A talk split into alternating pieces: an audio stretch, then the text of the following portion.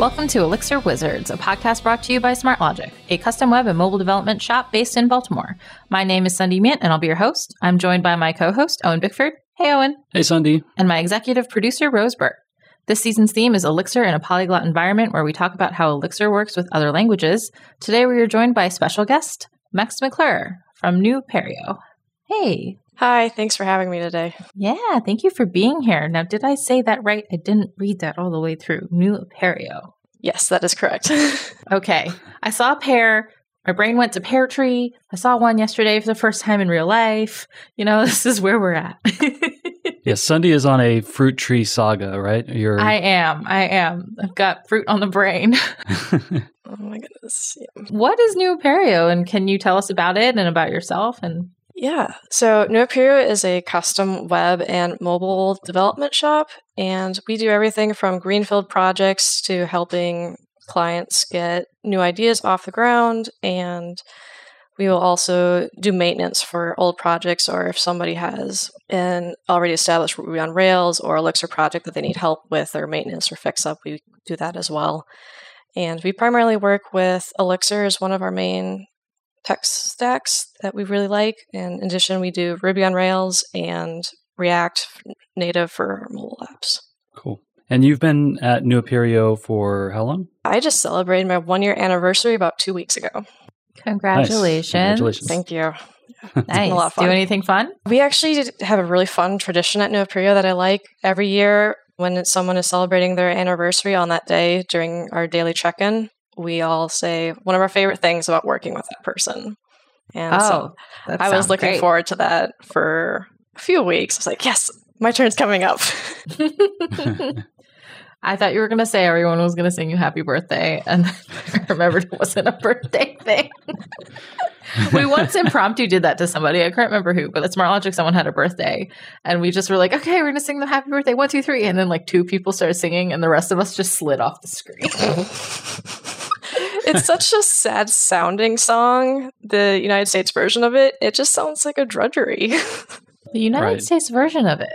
What other versions are there? Because I've heard it sung in different languages, but it's like the same tune. Actually, in Mexico, they sing Las Mañanitas, and that is a completely different tune, much more upbeat. Okay, we won't put you on the spot. Please don't make maybe me we'll, we'll look it up. We'll look it up. All right, on three, one, two, no. but maybe you can dive into your background, maybe something a little more comfortable. Tell us who you are. What's the elevator pitch for you? So, my elevator pitch is I am Max. I use they, them pronouns, and I identify as non binary. It's a sort of a big part of my life. And I am a junior web developer at New Aperio, and I've been there for a year. It was my first web development job after graduating Flatirons boot camp. So I went a pretty no- a fairly non-traditional way getting into this field. And if travel is a hobby, I am well on my way to making it one. and always looking to improve a travel work setup and be a productive remote worker. And I really try to find balance in my life between work and physical activities, yoga, walking, running, yoga, different foods, and just socializing and everything. So it's a little bit about me. Awesome. And so you found programming after Flatiron. You, I think we saw that your background was in philosophy and biology. Is that correct? That is correct. I did my undergrad in Iowa as a biology and philosophy double major. So that was my Bachelor of Arts. And so I worked a few years as a laboratory technician and never really thought about computer science or ever really heard about web development until I was doing a volunteer year in Mexico, which is how I know about Las Mañanitas. And during that year, I was working for a film archive that specialized in Mexican made films. And they didn't have a website, and they really wanted one. And I was volunteering them. Like, I have no idea. I could maybe try to figure something out. And so I actually used Wix.com to help build that. And that was my first exposure. And it was very rewarding to build something and then actually see people use it. And it actually helped get more people involved from the community once they were able to see that and access it. And so after that volunteer year, I was like, I wonder if I could do a little bit more besides using Wix.com. And my cousin has been a Ruby on Rails developer for many years and had been talking to me about it every family get together. Have you tried it yet? Like, have you thought more about getting into web development? And he also did a boot camp. So after all that pushing and prodding from different sources, I decided to give it a shot. And so I did Flatiron for about nine months and then ended my job search and landed at New Aperio. Wow. And so this is really early in your career by like traditional standards. So you found Elixir pretty quickly for that, yeah? I like to say Elixir found me. Okay. Okay. So great. New Aperio was traditionally a Ruby on Rails shop, but has more recently adopted Elixir as one of our main tech stacks. And as such, I had Ruby and I had React, which is another framework that they like to use. And because I had some of the stack that they use, they're like, we can teach you Elixir. It's fine. You'll learn it. And so day one, I was learning Elixir and I have been doing it ever since I started. That's awesome. So you left Flatiron like basically fully trained for Ruby. Do you feel like you're even though you're not primarily working in Ruby, you're still using all the lessons you learned from Flatiron and your Elixir development, right? Yes, it was interesting since Elixir, the from what I've been told, it's was kind of written with Ruby on Rails in mind. So there are a lot of similarities and crossovers. And so parts of it were intuitive, like how the file tree is organized and such. But other parts, learning, going from a object oriented programming language to a functional programming language was definitely a struggle. And that was one of the harder pieces about that transition. So I just love talking to people who are early in their career, or at least early you know, to programming specifically, but with who find Elixir really quickly because, you know, we are also a consultancy. We're also training people to learn Elixir. I'm an engineering manager. So I was just like all of the time I'm thinking about ways to make it easier for people to adopt it better, but also so you can have productivity while you're working on projects. How did you handle that balance of like learning a new language? Having some experience with Ruby, but also feel like you were productive on your first project that you were kind of introduced to? It was really hard for the first few months, honestly. And I can't claim to say that I did a good job of balancing it, but I had a really strong support team, which I think was really important.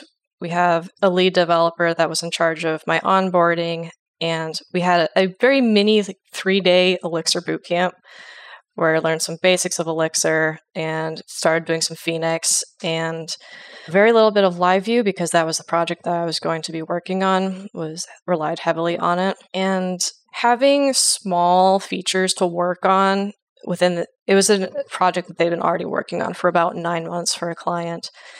And so having small features to work on I built a drop down filter component was one of the very first things I did. And at the time felt very complex and took me a few weeks, but having small things to gradually build up to was really helpful and getting lots of constant feedback. So you've been learning all this in the past year, it sounds like. And so this must be fresh in your memory. Is there something that you feel like clicked? Something like like a hurdle that you crossed that you that sticks out in your memory? I think one of the points felt really good was I built a progress step wizard. So it's a menu for a form to fill out that has many different pages. And so I had to build a mobile responsive stepper so you could click on the different steps and get to the different pages of it. And that was both a very technical front end challenge for me because that was my first time really doing mobile responsive in addition to just general production level programming work. And it felt really good when one of the senior developers was able to use that component to actually build this massive form they're working on. They're like, this is really easy to implement. Thank you. You did a good job. And so that was kind of when I'm like, yes, I, am kind of getting it. I'm doing the right thing. yeah, yeah. That validation is crucial, especially early on, you know, just to hear from people above you that they appreciate the work you're doing. And, and yeah, that's great to hear. And by the way, yeah, layout, you know, people don't back-end engineers especially don't always kind of recognize how complex the front end is and layout especially when you're working across multiple screen sizes and form factors it's not a walk in the park mm-hmm.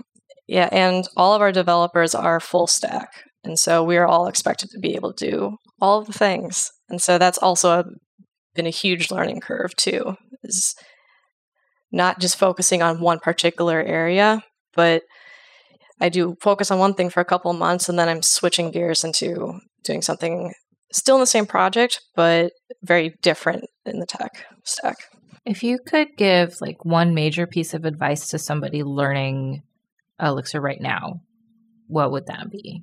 Reading the documentation for, I suppose this isn't Elixir specific, but Phoenix is really helpful. Their hex docs I found have been some of the best documentation that I have ever read. Not that I have a lot of experience with it, but really reading it and getting into it. And then at that point, going to seniors or mids or someone else that you know who has a bit more experience with questions and always asking lots of questions, even if you feel silly about it. Because sometimes your brain just gets all twisted in that, uh, and you need someone to help you untwist it. Yeah, for sure. And so at Aperio, you said, you know, you mentioned Phoenix just now. We've talked about Elixir. So is the stack you're working in daily pretty much the Elixir Phoenix standard, or are you working in some other things at other places? I'm still working on the project when I was first onboarded on. It's been a very long ongoing one, and it is the Elixir Phoenix live view, and we have a PostgreSQL backend. And we also do a lot of Tailwind and custom CSS and TypeScript and Alpine.js for when live view doesn't quite give us the reactive responsivity that we need or interactivity. So you're full PETAL. Yes, we are a PETAL Okay. stack. All right. Where's the R in there? Is it a pedal? Pedal? Hurdle? if you're using React.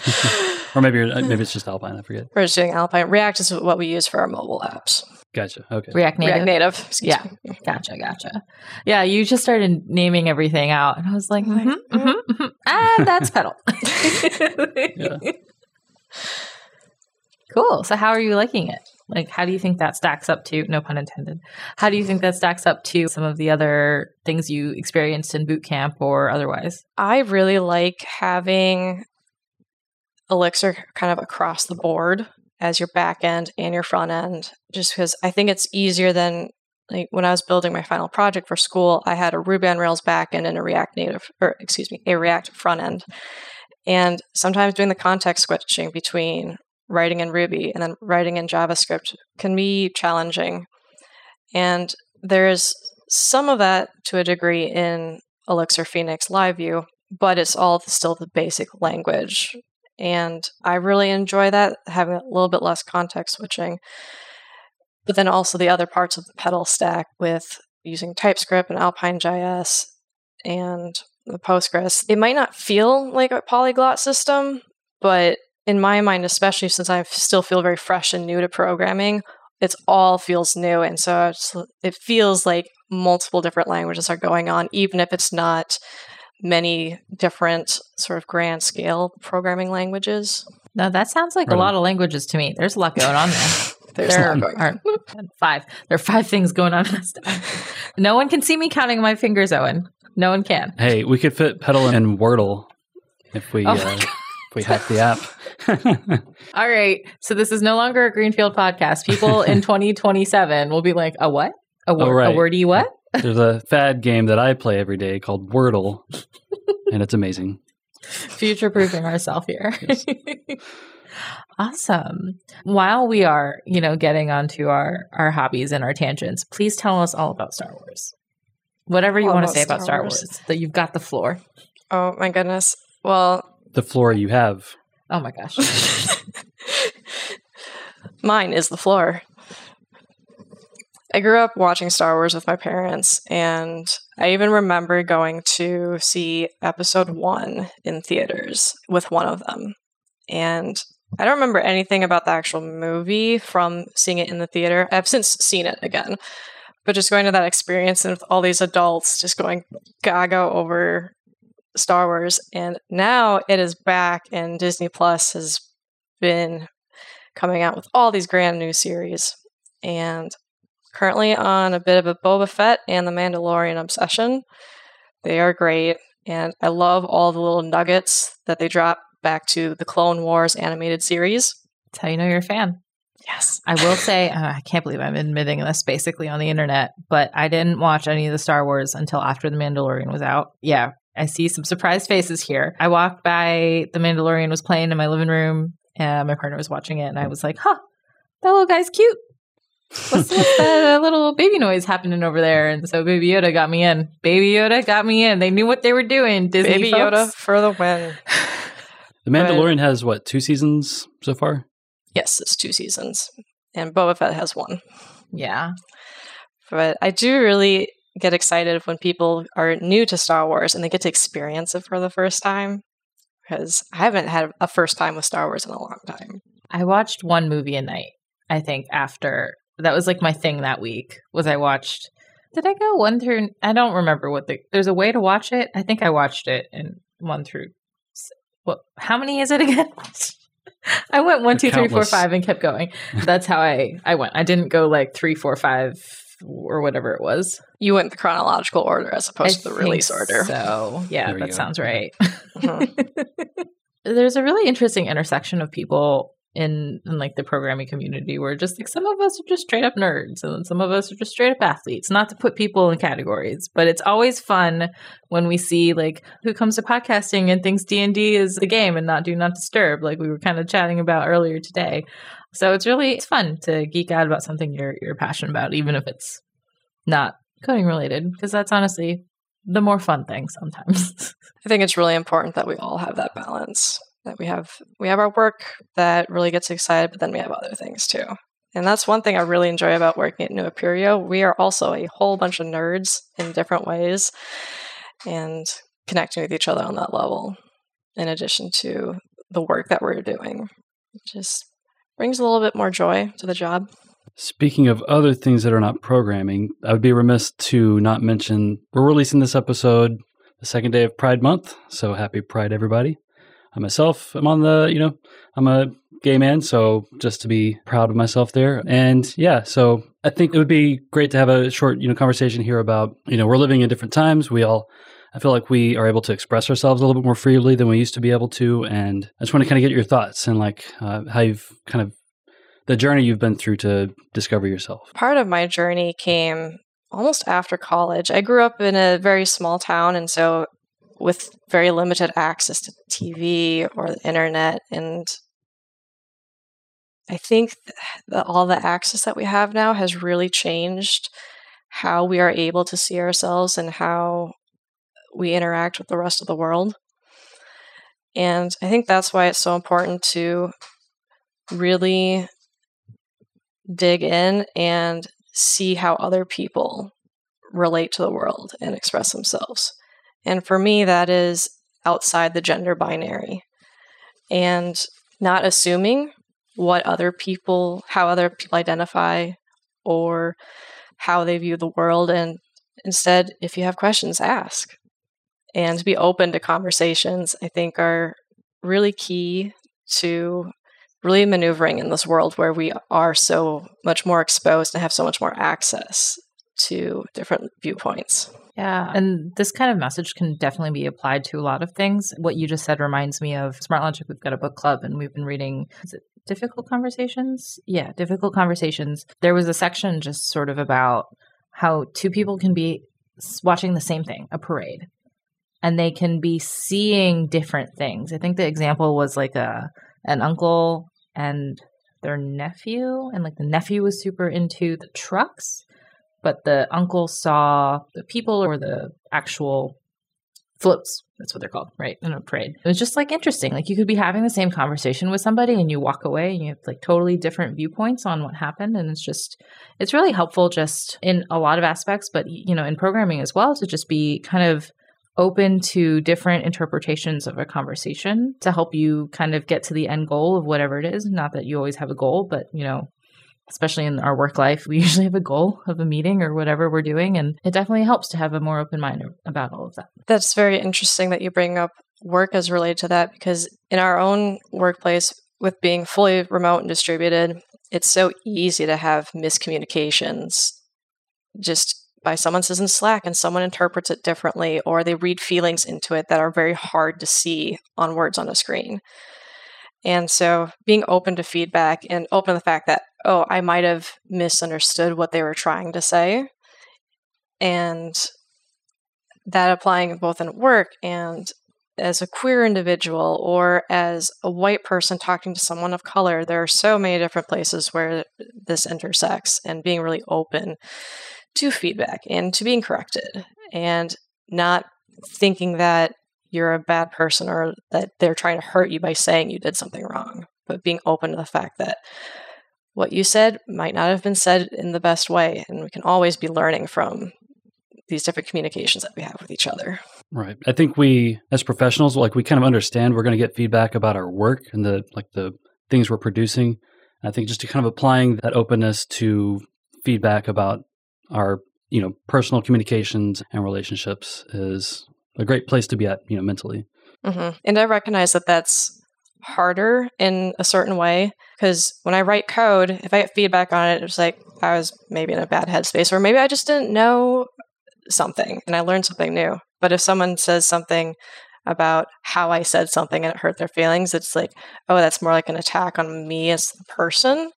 But trying to separate that is important because if someone's giving you feedback, it's not necessarily it's an opportunity for you to learn. And they tell you that because they want you to be better, do better. Yeah, I think it's like such an interesting, well, sorry, I appreciate especially the Elixir community because they're so open and welcoming, but just the programming community in general, just when you get a chance to interface with a community, you get to talk to so many different people. You hear about people from different walks of life. One of my favorite things about Elixir specifically is like getting to hear from a lot of the folks who are at consultancies in Brazil and Uruguay. That's just really fun because they have like, you know, we write the same language, but we have very different day to day lives. And I remember one time just discovering that someone calling into a meetup from Brazil was on the same time zone as me just blew my mind a little bit. I learned a little bit more about the world and it's fun finding the, those commonalities. But also just, you know, we get a chance to be exposed to so many different kinds of people, which kind of leads into the polyglotness of the whole thing is that you're writing different languages maybe but you're speaking different spoken languages and then that it's just all it's a lot of brain input there.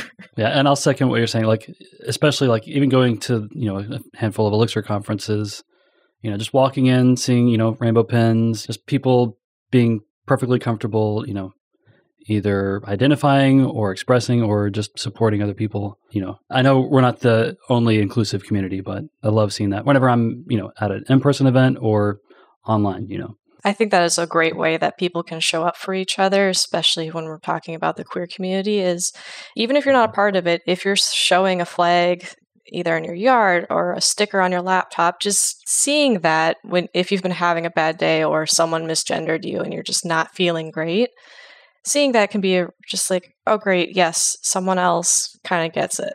Like they would understand or they're a safe person to be with. And we're always listening, even if you can't see or you don't always know that you have non binary or people outside the gender binary spectrum or who identify differently.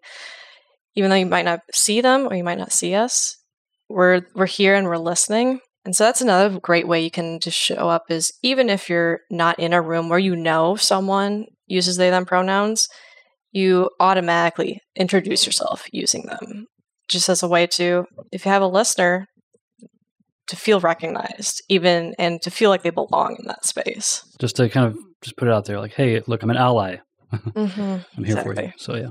So you know, we're talking a little bit also about just like getting together in the community. Just it's on my mind a little bit because I saw Jim Freeze was talking about the Elixir Conf in the one of the Slack channels, and so I was wondering. Oh, and you and Max met at Big Elixir, yeah. Max, That's do right. you have other conferences on the brain? Maybe Elixir Conf? I was not able to go to ElixirConf last year because of the pandemic, and I fingers crossed, really hoping that I get to go this year. And for sure, going to Big Elixir in future years. That was my first tech conference, and I wrote a blog post about it and got some Twitter likes and feedback on it by Owen. That was a really great shout out. Thank you.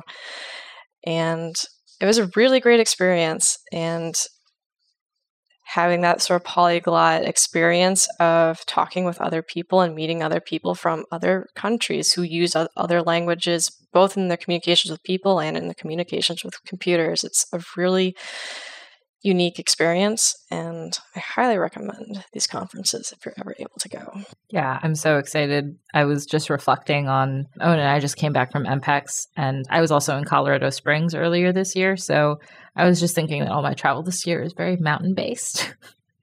and I'm from a very not mountain town. So it's very, it's a very nice different. I don't know. There's something about mountains that humbles you. You're just like, that's so large. I'm so small. so yeah, Elixir Conf would be great. Would your whole team be going, or do you think it's just like some people go? What does a new Aperio tend to do when it comes to like Elixir get-togethers? It's hard to say what we usually do. It has been a very influx situation since I arrived between the pandemic, and we also doubled in size the year that I was hired. We went from a team of three to a team of six. We're very small. And when we went to Big Elixir, we actually turned it into a team retreat because four of our team members are in Louisiana. I'm in Minnesota and our other dev is in California. So we turned it into a team retreat since we were all going to, all the devs were going to the conference.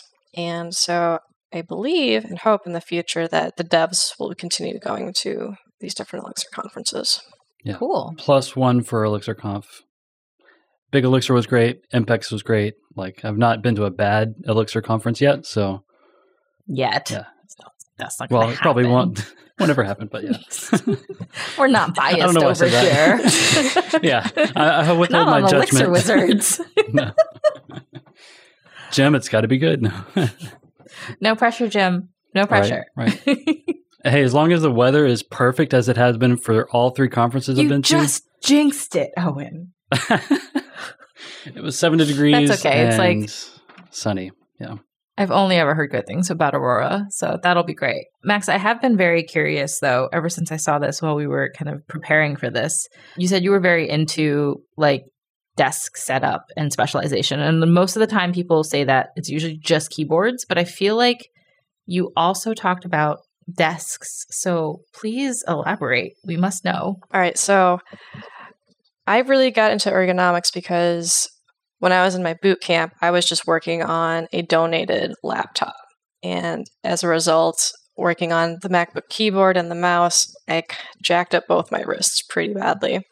And so once I got into a job, I decided I'm really going to invest in some equipment so that I can make sure I don't physically burn myself out of this career. And as a result, I have a sit stand desk. It is pneumatic, so there's no electricity involved. I can easily raise it and lower it.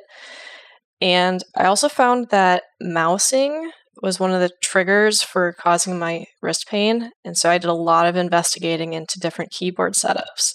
And what I ultimately landed on was called the Moonlander. And it is a split keyboard, and the keys are all in alignment. So if you spread your fingers forward and back, they're parallel to each other. But most keyboard setups, the traditional ones, the keys are diagonal to each other, which forces you to go this way. Your fingers are spread out.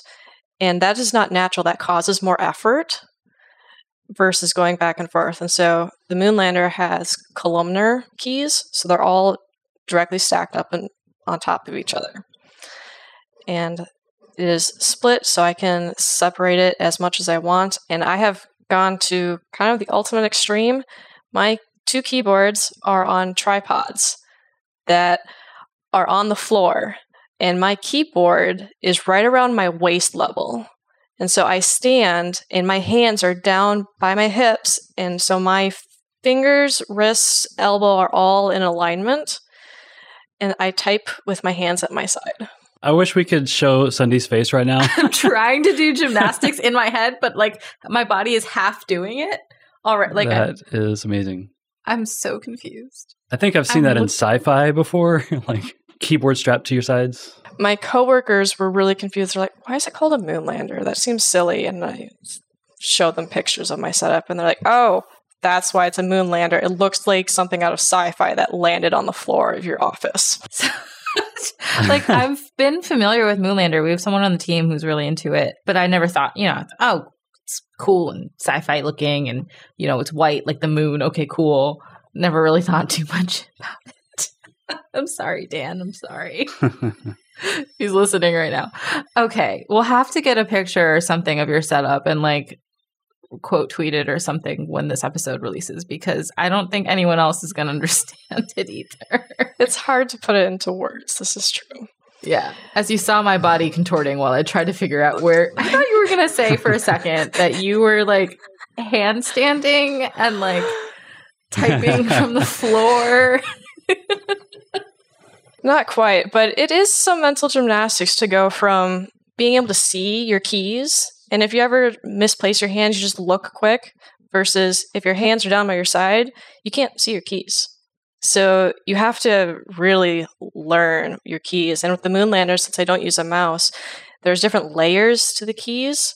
And so, depending on which layer on the keyboard I am, I can control my mouse. I can type the alphabet, type numbers, type symbols. I don't think I understood that you didn't have a mouse.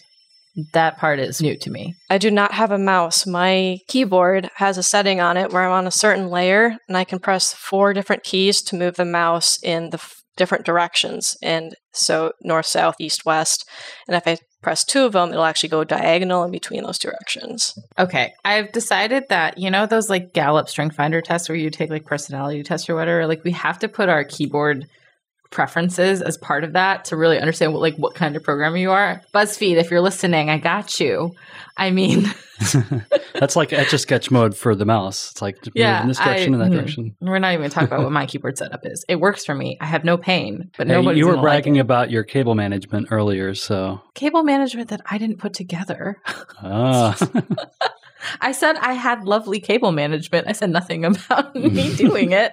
But no, I mean, that's really awesome. I know a lot of programmers in general are real big keyboard nerds. So I'm really glad we got to talk about it. But my goodness, my brain is a little flipped upside down. Oh, and I'm going to have to hand the mic to you right now. All right, last question on the keyboards because this is a real thing. Like, so I mean, I think Jose was dealing with injuries and you know had to kind of was doing research at least. Speaking of this, like you know, I saw it on Twitter, so haven't spoken to him directly about his keyboard choices yet. But so I think he was doing some research about this. I saw people recommending the Moonlander. My wrist pain has gone away lately since I got this little pad for my desk. It's like a little cushion for the touchpad. But I'm curious, what's your keycap preferences or key switch? Is it clicky, silent? Which direction do you go there? Mine are pretty silent, and I also go with the lightest touch.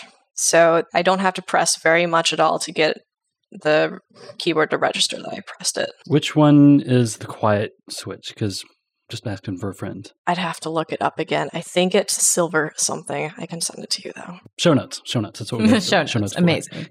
Speaking of notes, I was going back through my notes and I remembered that I wanted to ask you, you know, especially because you came from a boot camp background, how did learning Elixir kind of change the way you think about programming in general or how it changes the way you program other languages if you've revisited any of the ones you learned before? I have not gone back to Rails at all since diving into it, but I have written quite a bit of TypeScript. And I have found that when I now look at TypeScript files that are sort of more class based and they're trying to behave like an oriented programming language, it throws me through a loop.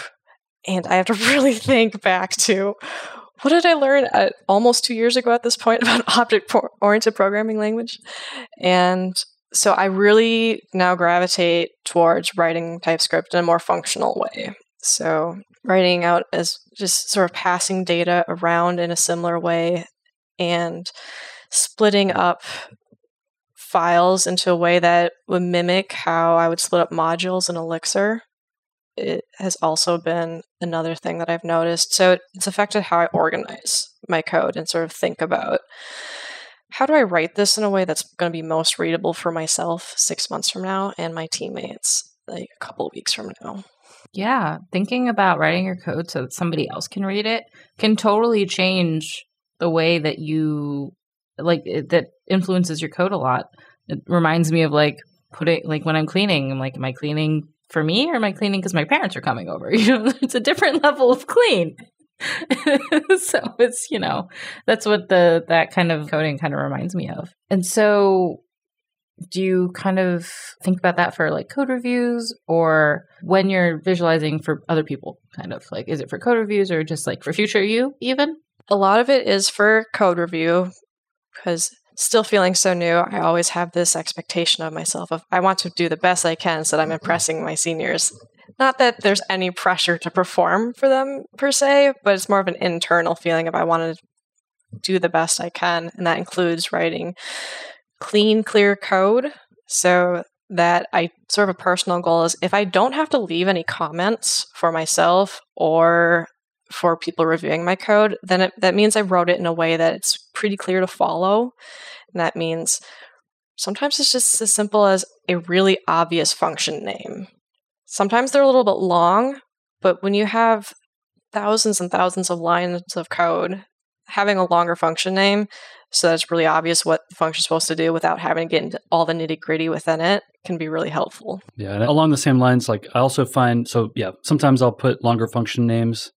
I also find that like trying to keep a consistent pattern across modules can be real helpful. So like I'm not gonna like create a users module that like does things entirely differently from like a you know members module or something. You know, it's if it's a CRUD type module, it's gonna look like other CRUD type modules. You know, Even organizing your files in sort of like the same way that so you're having all your get functions, your edit functions sort of like the same location across your code base. That can be really helpful too.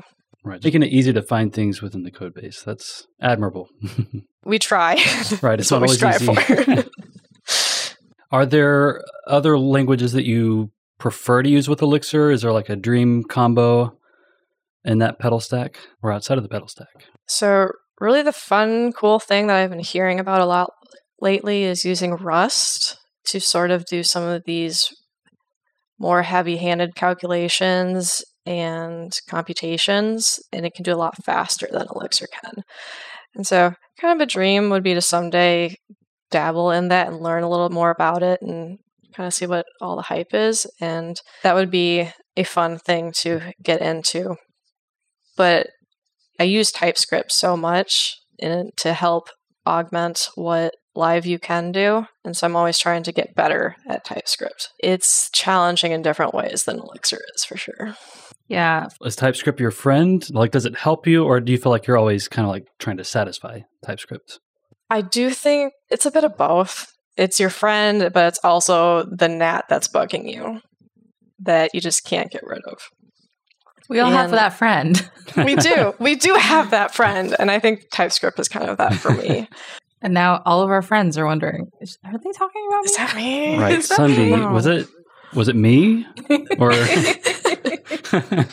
Ah, that's so cute. We think that all of my friends listen to this podcast. I wish that would be so so supportive.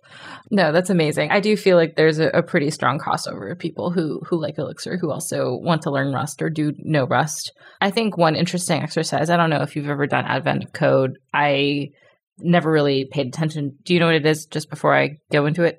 Feel free to explain it so that it, any listener Yes, might know what it is. absolutely. So in the month of December, there's like a coding challenge a day, and then people go in and try to solve it in their language of choice. Everybody, you know, just like everyone on January 1st says they're going to go to the gym. You know, everyone on December 1st like, I'm going to do Advent of Code. It's going to happen this year. It's going to happen this year.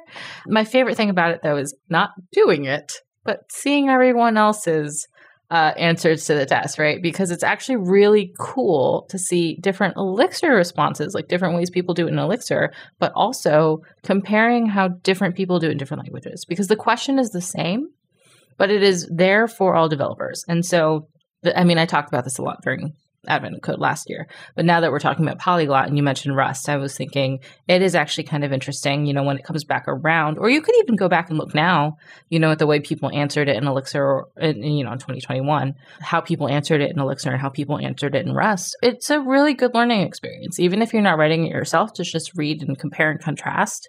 And yeah, I mean, I think that's it's just a really fun experience. I love doing that when I did not have the time at all to even attempt a single advent of code.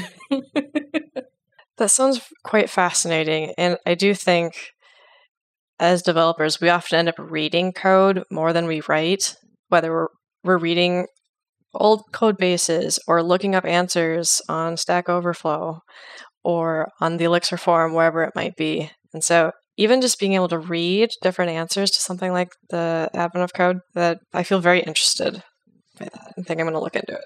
Even the Elixir source code is like readable. Like I don't go into source code for everything, but I've gone into source code for a couple of Elixir modules and Phoenix modules, and you know it's just as clear as the documentation. It's you know easy to follow. Typically, like sometimes you'll get into some messy or something that's just complex, but but yeah, it's it seems to be as you know as well crafted as the do- documentation is. And the thing about Rust is I'll preface this was we always record this podcast when I when it's like Sunday snack time.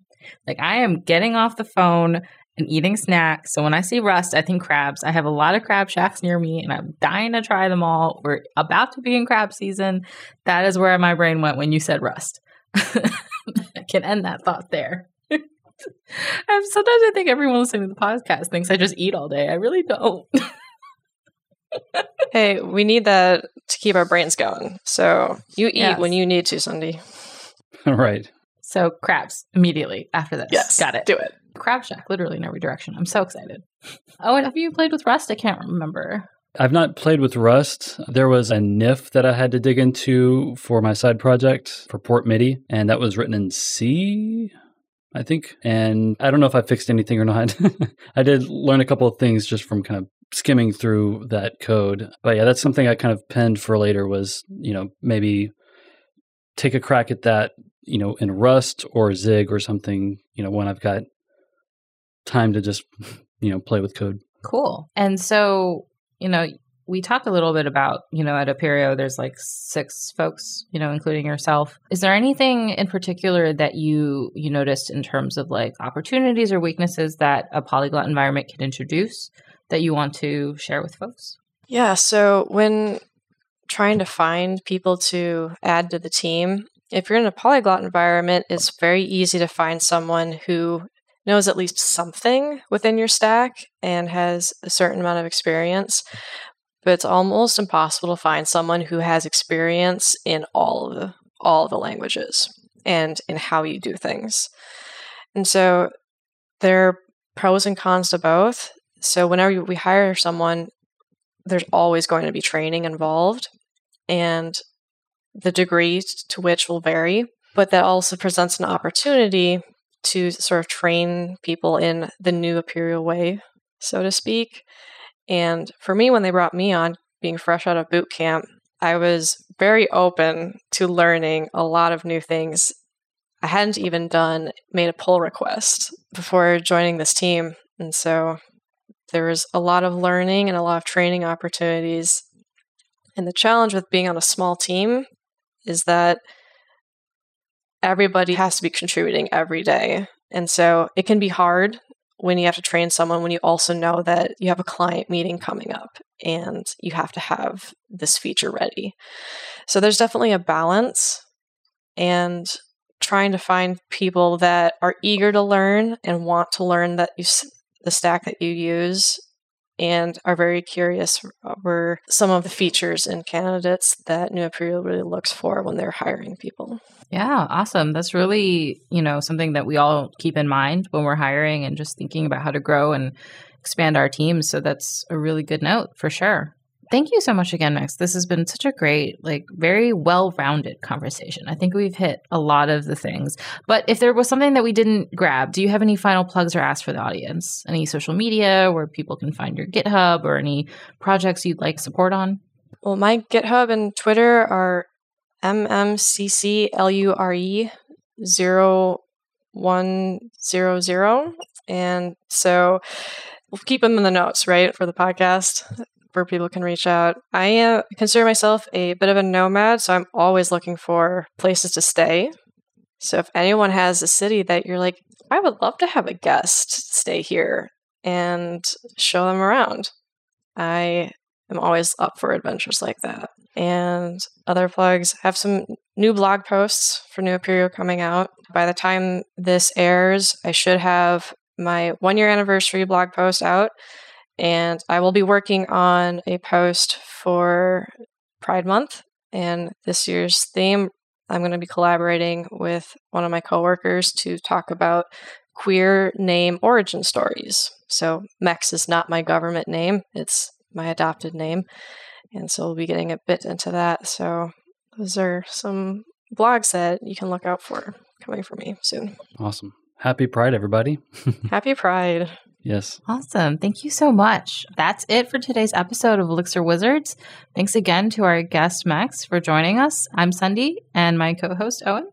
Our executive producer is Rose Burt. Elixir Wizards is a SmartLogic production. Here at SmartLogic, we build custom web and mobile software. We work in Elixir, Rails, React, Flutter, and more. Need a piece of custom software built? Hit us up. Don't forget to like, subscribe, and leave a review. Your reviews help us reach new listeners. You can find us on Twitter at SmartLogic or join the Elixir Wizards Discord. The link is on the podcast page. And see you next week for more on Elixir in a polyglot environment.